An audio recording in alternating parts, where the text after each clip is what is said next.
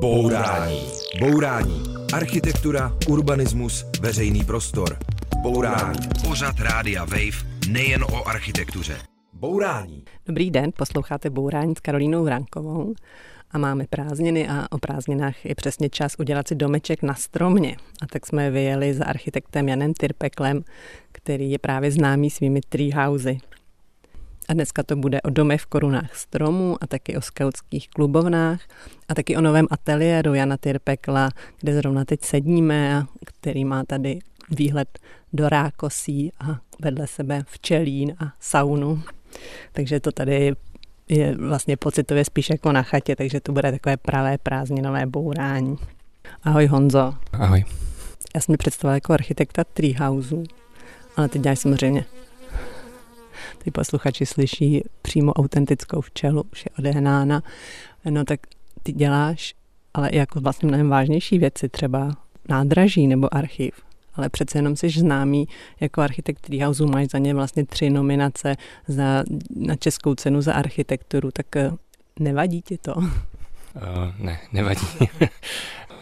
to, proč to má úspěch, ty malé, menší věci, asi protože to jsou svým způsobem experimenty, které do velké míry nemusí plnit žádné požadavky a zadání klienta, tím pádem ta máme volné ruce na to si zkoušet eh, prostě cokoliv chceme. Ty uh, malé domečky mají jako úspěch všeobecně. My se o tom někdy bavíme i třeba s kolegy novináři, že vždycky, když je článek o chatce nebo o domu na stromě, takže se to čte a hrozně se na to kliká, že to lidi nějakým způsobem hrozně přitahuje. Víš proč? to byste se asi museli zeptat jich, ale řekl bych, že, že to je uh, přesycením pohodlí, který teď uh, hodně lidí už má.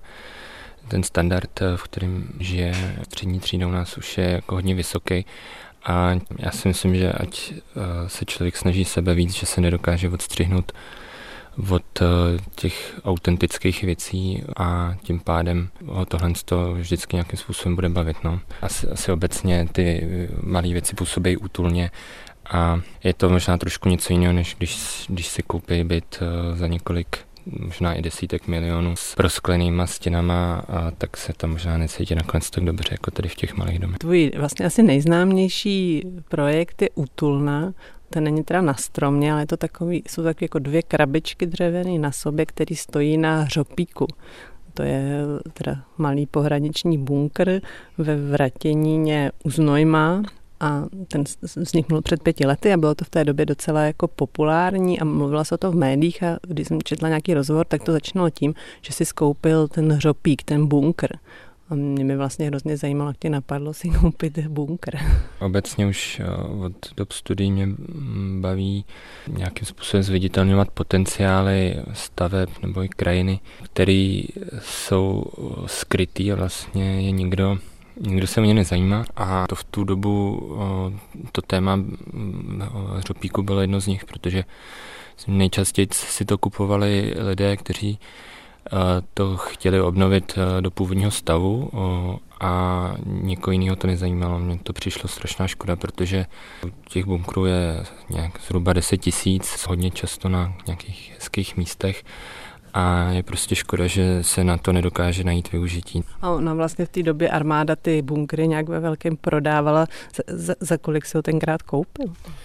Ona je prodává doteď a já jsem to koupil za pět tisíc. Teď se prodávají zhruba 10krát až 20krát dráž, bych řekl. Ale už to moc nesleduji. Další Zajímavost toho je, že ty jsi to stavil sám nebo s kamarády nebo ze studenty, že jo?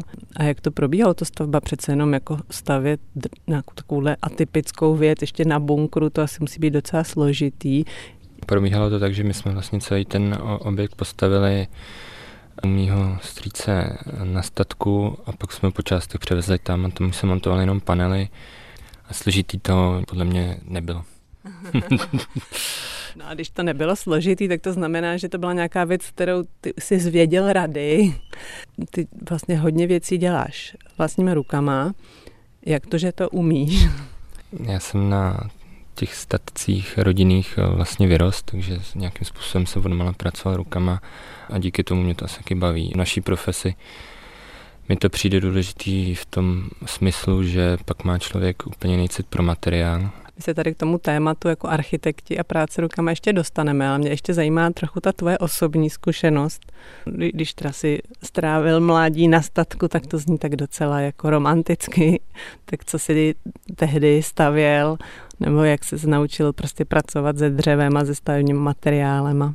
Žití na statku moc romantický není, každý, kdo na něm žije, tak eh, to asi potvrdí, ale tam jsme dělali takové ty běžné věci, nejčastěji z nějaký ohrady nebo přístřežky pro zvířata, ale to mi bylo, to byl tak malý věk, že jsem tomu do jisté míry jenom přihlížel a nicméně asi nějaký vztah jsem si tam k tomu vybudoval. Mm-hmm. A jak to, že to není romantické? Je, je to strašně moc práce.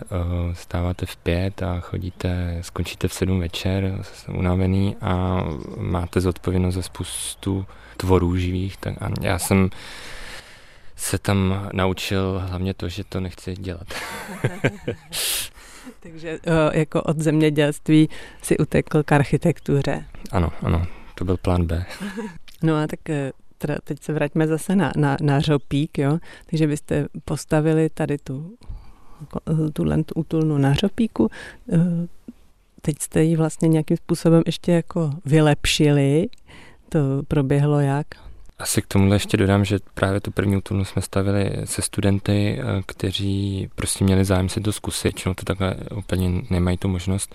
A takže tam se hodně větší, věcí naučili. Tu druhou variantu jsme stavili s kolegy, které bych uh, jenom rád jmenoval, Honza Hik, eh, Adam Ulrich a Jara Kejř a ty prostě nějakým způsobem to teď chceme dělat eh, v téhle partičce a chtěli jsme vyzkoušet, jak to bude fungovat, když už to bude zateplený, když tam třeba bude solární panel, že to bude prostě trošku obyvatelný, řekněme celoročně a kolik, o kolik to vyjde dráž a tak dále, takže zase nějaké věci, co na tom zajímaly hodně mě. Mm-hmm.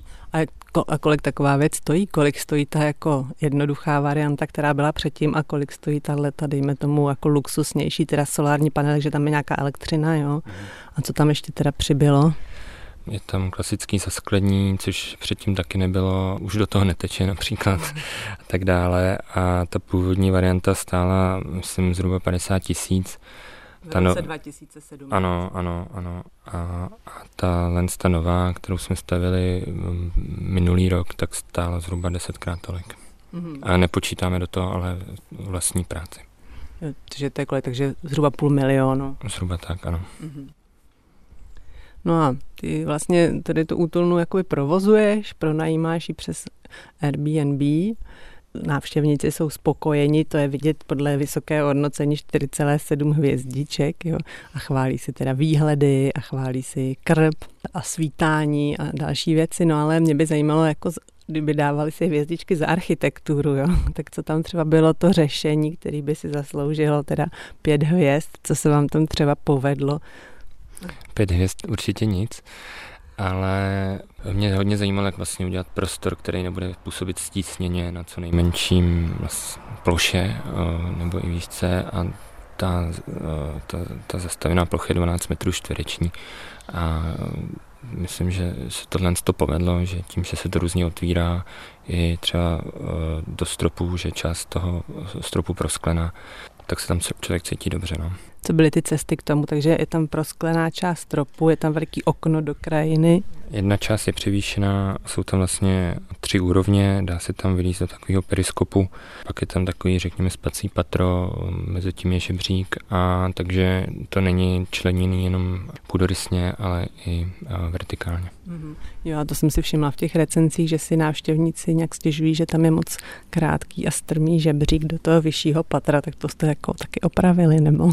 To jsme neopravili. Nám nejde o to, aby ty věci byly pohodlné, ale spíš autentický a mm, prostě přijde mi, že si to člověk některé věci mm, jako má zasloužit, takže když chce hezký výhled, tak tam musí prostě vylíst po strmém žebříku ten člověk.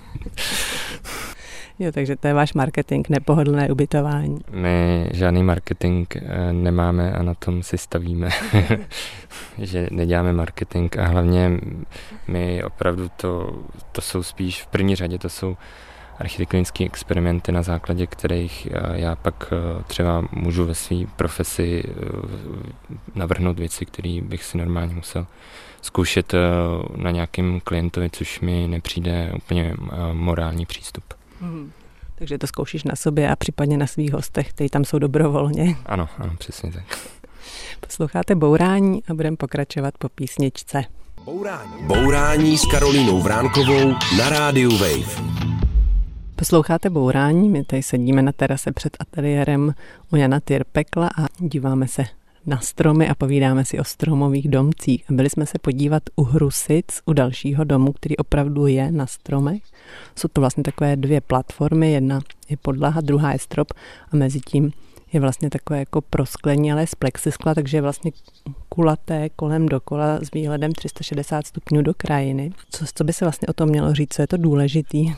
Říkáte to správně, je to, to byla hlavní myšlenka tady u, u toho objektu, mít ten výhled bez toho, aby to přerušovala nějaká jiná konstrukce, takže vlastně koukáte jenom přes ty kmeny těch stromů a není tam žádný sloup, zeď a tak dále. Ten, ten výhled je opravdu krásný a tenhle ten dům je opravdu jako geniálně schovaný mezi stromy. Opravdu je v korunách stromů a opravdu je vlastně kotvený na stromech, na čtyřech nebo více stromech. A na pěti stromech. Ano. Jo, a mě by jenom zajímalo, co na to ty stromy. No, my jsme eh, vlastně je se cvakli ze dvou stran trámama, které jsou stažený zavitou tyčí a tím stromům jsme udělali taková dřevěná lůžka, takže by to nemělo pro ně mít žádný, na ně žádný velký vliv. Ten, ten objekt je hodně lehký a neposlední řadě jsou to stromy, které už mají tu životnost víceméně u konce a byly určený ke kácení vlastně dřív, než jsme to začali stavět, takže si myslím, že to pro ně žádná velká zátěž není. A možná bych ještě k tomu měl dodat, že my vlastně taky za část těch peněz, který oddržíme z toho ubytování, tak eh, tady budeme sázet alej kousek od toho objektu. Mm-hmm. Takže tím se těm stromům nějak revančujete. Ano. Takže jsme jmenovali útulnu na Řopíku, pak jsme jmenovali ten, ten treehouse na stromě. Tím, tím ještě ten výčet těch tvých domečků nekončí, máš jich ještě několik. Úplně první byl ve Stránčicích, takový jenom proutěný vlastně objekt na stromě a vlastně za tři z nich máš nominace na Českou cenu za architekturu. Takže je vidět, že to zajímá nějakým způsobem a fascinuje i tu mezinárodní porotu. Tušíš čím?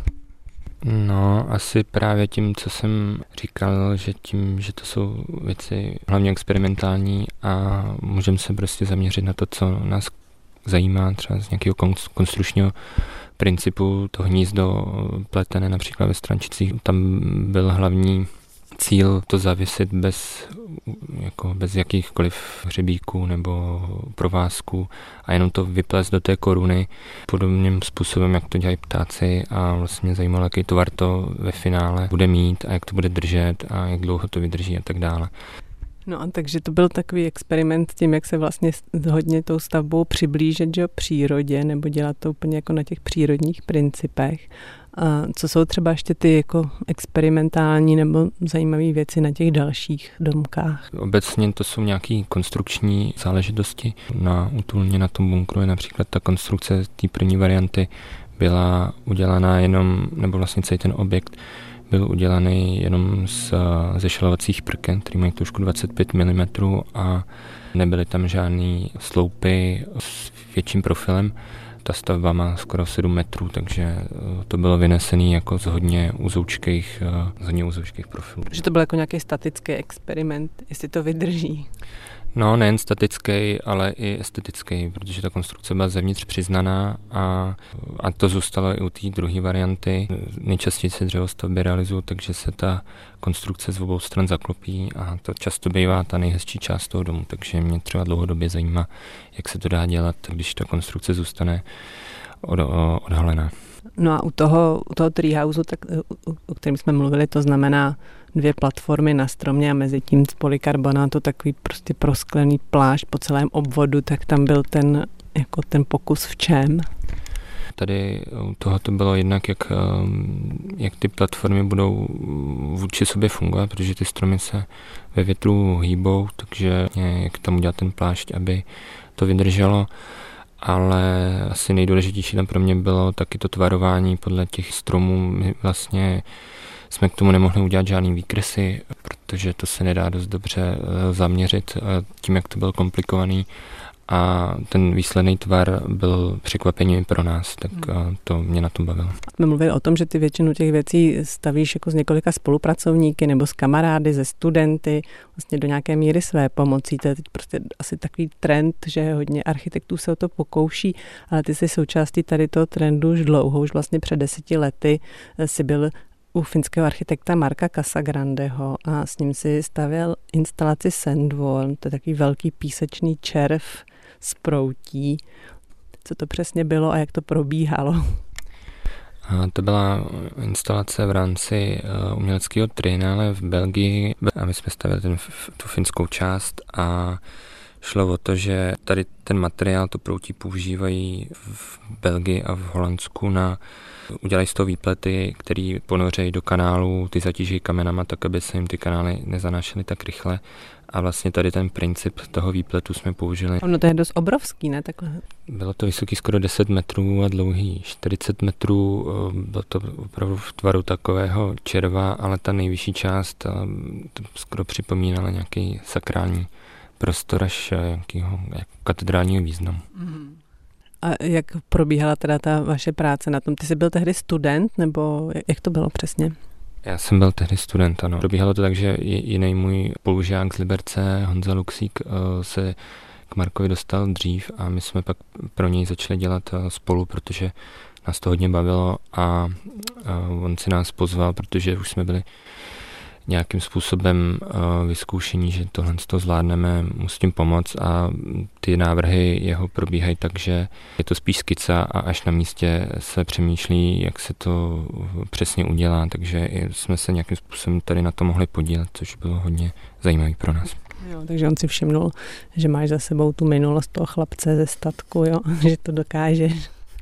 No, tak úplně ne, protože tohle byla už druhá věc, co jsme pro ně dělali. Já jsem uh, první věc, co bylo, že jsem odjel na Tajvan, eh, kde jsme uh, taky realizovali nějakou takovou ekologickou farmičku malou z bambusu, hodně nezvyklý konstrukce a tam jsme se oba dva nějak osvědčili. Mm. On asi Marco Casagrande je docela zajímavý člověk. Já jsem viděla, že on napsal, že on byl ve válce v Jugoslávii, napsal o tom román. Pak teda dělal ty experimentální stavby, dělal velké jako bytové domy ze dřeva. Teď mě zaujalo, když eh, byl ve Finsku Big Brother reality show, takže udělal to i tu opulentní prostě vilu pro Big Brother, celou z nějakých vyhozených a recyklovaných věcí. Zkrátka asi to není úplně jako standardní uvažování, jaký on je, nebo jak přemýšlí o architektuře. No, standardní uvažování určitě uh, nemá. Uh, jak uvažuji architektuře, jsem dodnes uh, úplně uh, nepochopil, uh, proto mě to baví ho po každý potkat znovu, ale on je opravdu původem, nebo původní profesí je voják a architekturu studoval až potom. A asi díky tomu to jeho užívání je v mnoha ohledech jiný a jde taky hodně nadřeň u některých projektů, i uměleckých, i architektonických, takže pro mě to je velká škola. A jste nějak kontaktu ještě? Je, uh, zhruba jednou ročně děláme nějaký projekt uh, dohromady. Teď kreslíme nějakou bytovku do Helsinek. Uh, minulý rok jsme dělali hotel taky do Helsinek, myslím, nějakou soutěž. A jakou z, z jeho realizací nebo z jeho nápadů máš rád?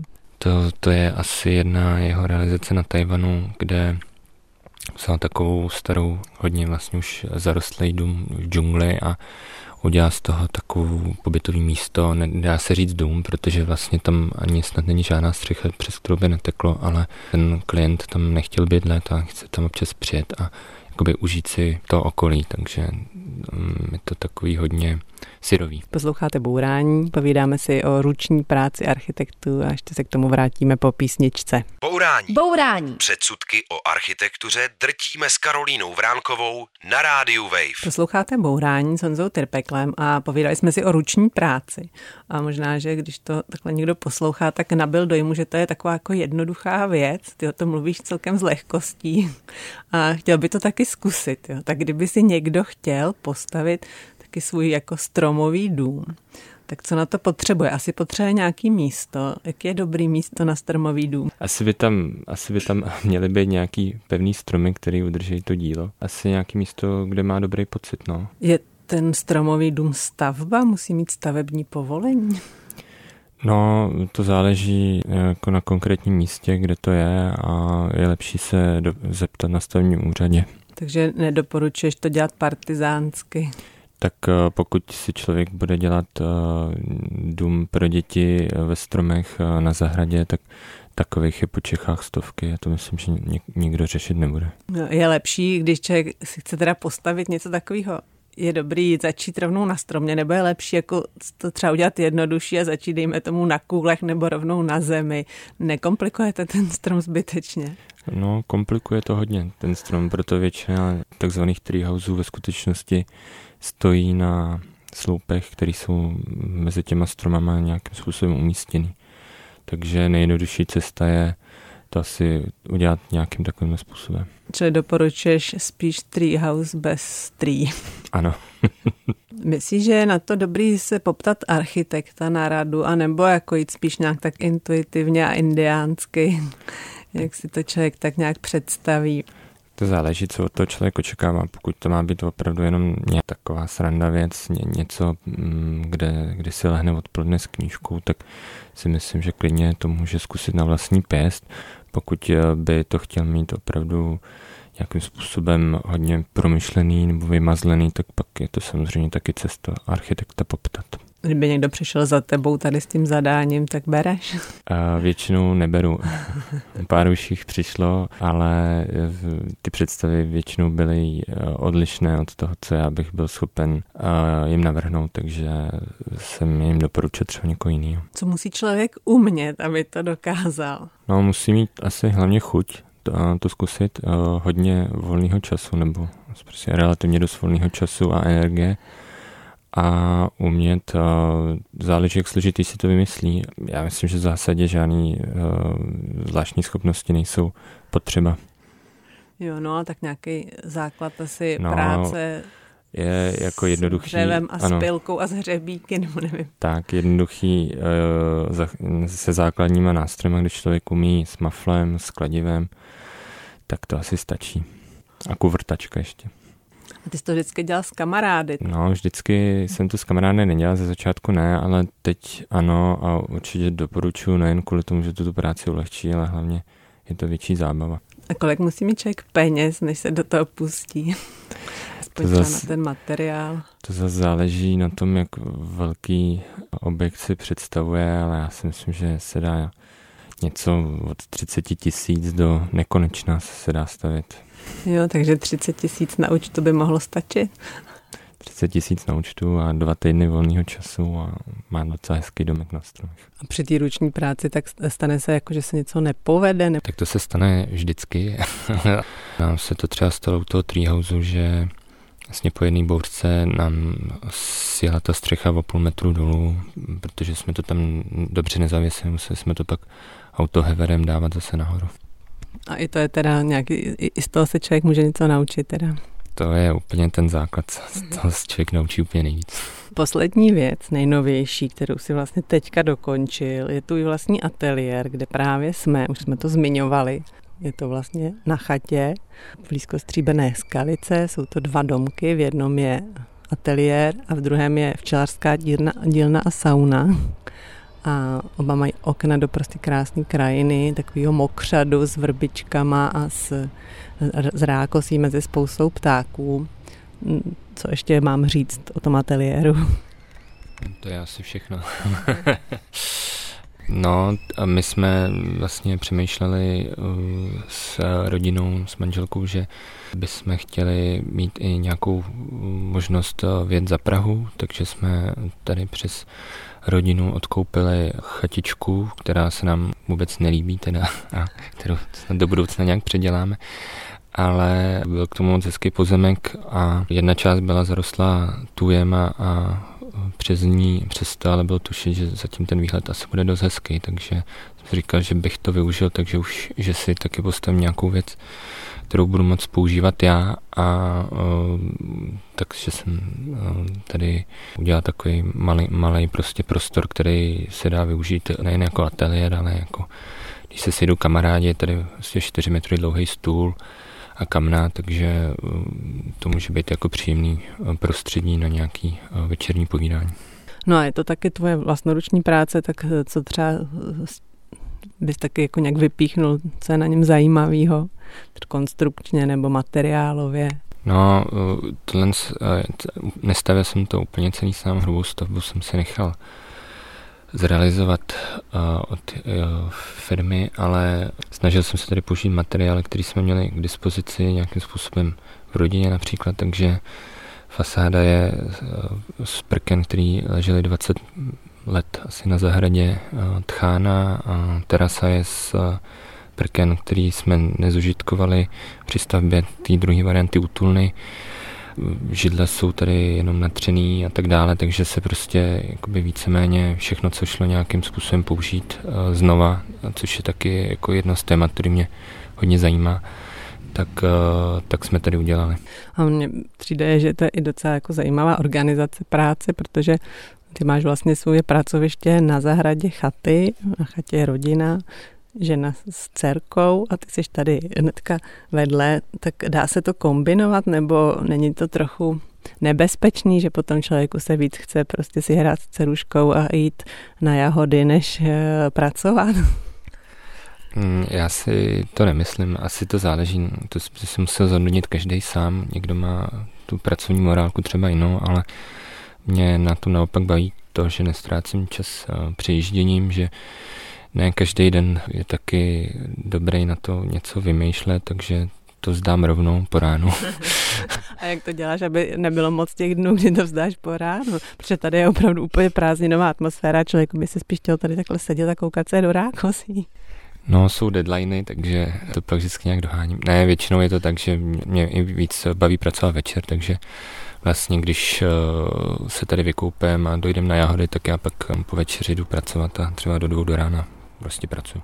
A je to jako dlouhodobě udržitelný model, protože někdo tohle umí kombinovat a baví ho to a někoho to pak po čase začne dost jako vyčerpávat, protože se vlastně nedělá pořádně ani jedno a pořád je tak trochu ve stresu. Já rozhodně nejsem ve stresu teda. ne, já už to dělám dlouho, vlastně už několikátým rokem a mě to hrozně vyhovuje. Já musím potvrdit, že nevypadáš ve stresu a tady to místo bych řekla, že jakoby v podstatě neumožňuje být ve stresu. Posloucháte Bourání a budeme pokračovat po písničce. Bourání. Bourání. Demolice nesmyslů s Karolínou Vránkovou na rádiu Wave. Posloucháte Bourání a jsme ve Stříbené skalici s architektem Janem Tyrpeklem a povídáme si o jeho práci. A já jsem se měla z nádraží Praha Zahradní město, to je nové nádraží, který ty si vlastně taky projektoval.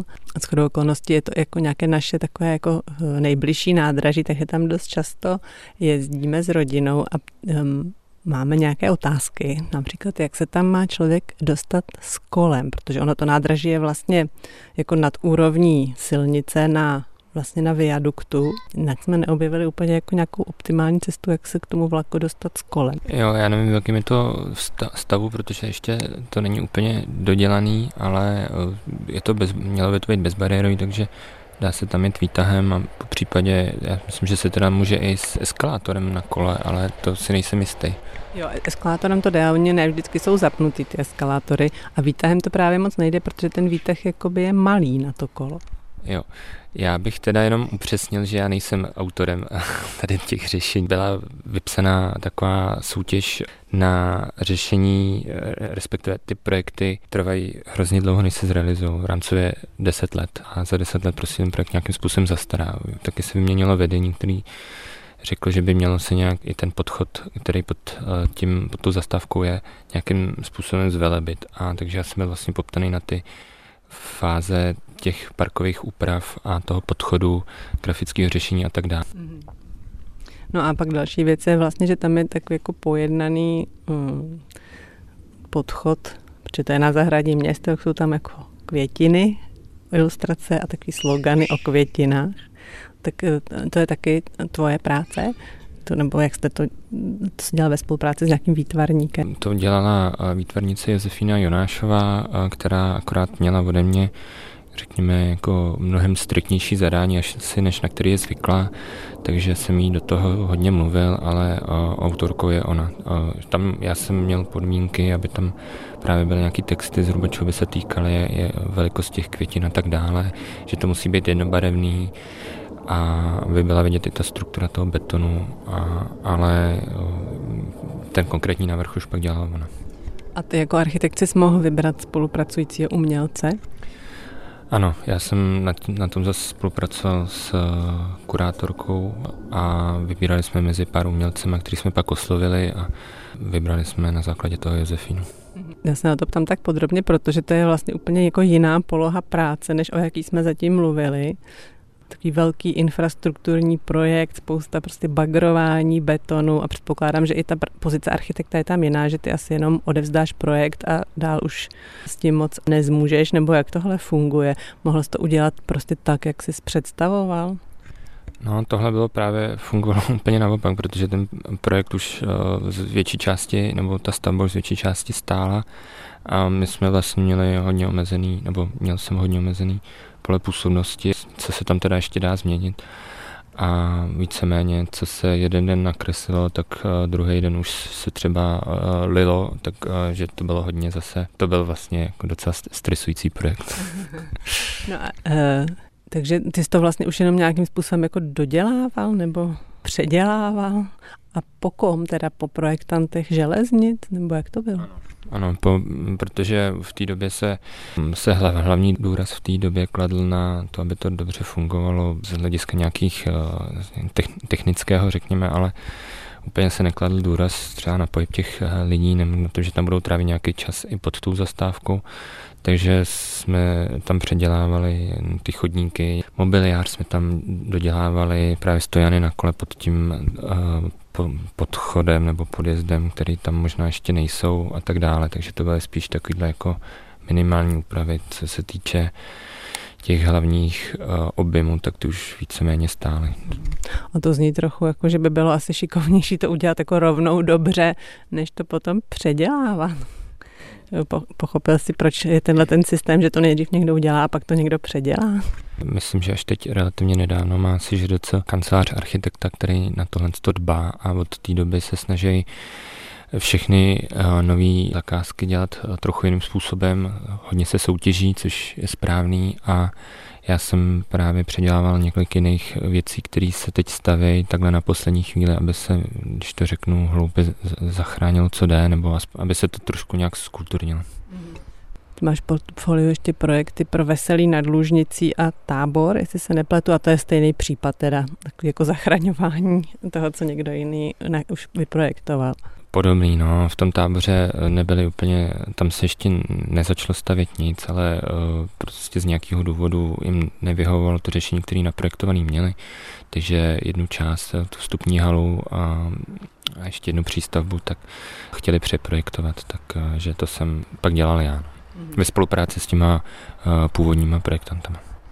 Ty chystáš ještě, nebo navrhuješ ještě další jako velký projekty. Neměli bychom tě redukovat jenom na autora mini domečků, tak co třeba většího teď navrhuješ? Asi poslední dobu jsem nejvíc času strávil nad eh, projektem Kockých kluboven. Byl jsem poptaný jednou nadací eh, Moudré cesty, která pomáhá realizovat projekty, už, které už jsou hotové eh, scoutům a řekli si, že by mohli pomoct nějakým způsobem i s tou první fází, takže jsme se dohodli, že zkusíme udělat nějaký modulární systém kluboven, který by fungoval víceméně na jakýkoliv místo, kde budou potřebovat a můžou si to různě navolit eh, ty konkrétní střediska oddíly, jak budou zrovna potřebovat. Hodně času trvala nějaká, nějaký, eh, řekněme, výzkum nebo research toho, jak eh, fungují. Tím, že hodně kluboviny v nějakých nouzových prostorech, tak se vlastně už pak špatně dokážou ty lidi představit, co by vlastně, jak by ta klubovna mohla fungovat, kdyby uměla nějak, nějakým způsobem víc věcí. To je co třeba? Tak to je na variabilita prostoru, protože občas se jich sejde 30, nebo když mají nějakou, když jsou všichni najednou, občas si potřebují 6-7 lidí, takže aby to dokázalo fungovat pro tyhle ty potřeby, hodně často si pronajímají navzájem, že jeden oddíl jede přespat do klubovny někoho jiného, tak aby to umělo, aby si tam mohli uvařit a přespat a aby to bylo hlavně, na to jsem kladl největší důraz, je to, aby to bylo zajímavé pro ty děti, protože ve smysl, prostě to jsou prostory pro děti, takže jsme tam navrhovali nějaký sezení v oknech, pochozí sítě, a podobné věci, aby, a to se dá samozřejmě pak časem různě předělávat a, a taky v neposlední řadě tam velká taková krytá terasa, kterou si můžou časem i udělat z ní jako interiér, ale můžou nějakým způsobem fungovat venku mnohem víc, než jsou zvyklí. Mm-hmm. A oni skauti jsou docela jako šikovní, bych si myslela. Že to je ještě takový jedno místo, kde se drží celkem ta schopnost pracovat rukama. Tak myslíš i na to, že by si to třeba právě taky mohli nějak své pomocně tam něco udělat? Mm, jo, ten objekt je samozřejmě navržený jakoby co nejjednodušeji i kvůli ceně, že to, to řeší na prvním místě, ale jsou klubovny, teď, který postavili nedávno, který si stavili celý sami, takže myslím si, že když budou mít chuť a, a je to zhruba tak půl na půl, že někteří přemýšlí, že si nechají zrealizovat na klíče, někteří, že některé části budou dělat sami, tak aby, aby to šlo, takže takhle se s tím přemýšlí. Jo, a zase můžeš trošku konkrétně, co bys tam třeba mohli udělat, třeba i přímo ty děti, že by se na to mohli podílet, nebo ty šikovnější dospělí, nebo jak? To jsem třeba se na to ptal v těch klubovnách, který realizovali sami. Ono je to trošku složitější legislativně, takže když eh, pro ty nejmenší děti, tak jsou tam třeba účastní na té stavbě tím, že eh, dělají občerstvení pro ty dospělí, kteří tam staví ale myslím si, že udělat třeba nějaký obklad eh, ty klubovny, to si klidně vyzkoušet můžou. Je docela vedro, eh, blízko je rybník, už je odpoledne, tak budeš ještě do ateliéru, anebo už to dneska zabalíš? No, teď si doběhnu k rybníku eh, se vykoupat, vždycky si tam na tři čtvrtě hodiny zaplavu, pak si dám tady ogrilujem a od 8 půjdu pracovat do těch dvou. Takže máš ještě jako vlastně pracovní dobu před sebou, máš noční dneska. Jo, já mám tady skoro každý den, ale mě to opravdu vyhovuje. No, my stáváme trochu později a ten rytmus je takhle pro mě ideální. Já ti přeju, ať se tady dobře daří, rodinný i pracovní život a děkuji, že jsme se se mohli podívat. Ahoj. Ahoj, taky díky. A já se loučím i s posluchači a užívejte prázdniny a taky koukejte na vrbičky a do rákostí, je to fajn. Naschledanou. Nemáš nikdy dost bourání? Poslouchej náš podcast a bourej kdykoliv a kdekoliv. Přihlas se k odběru podcastu na wave.cz lomeno podcasty.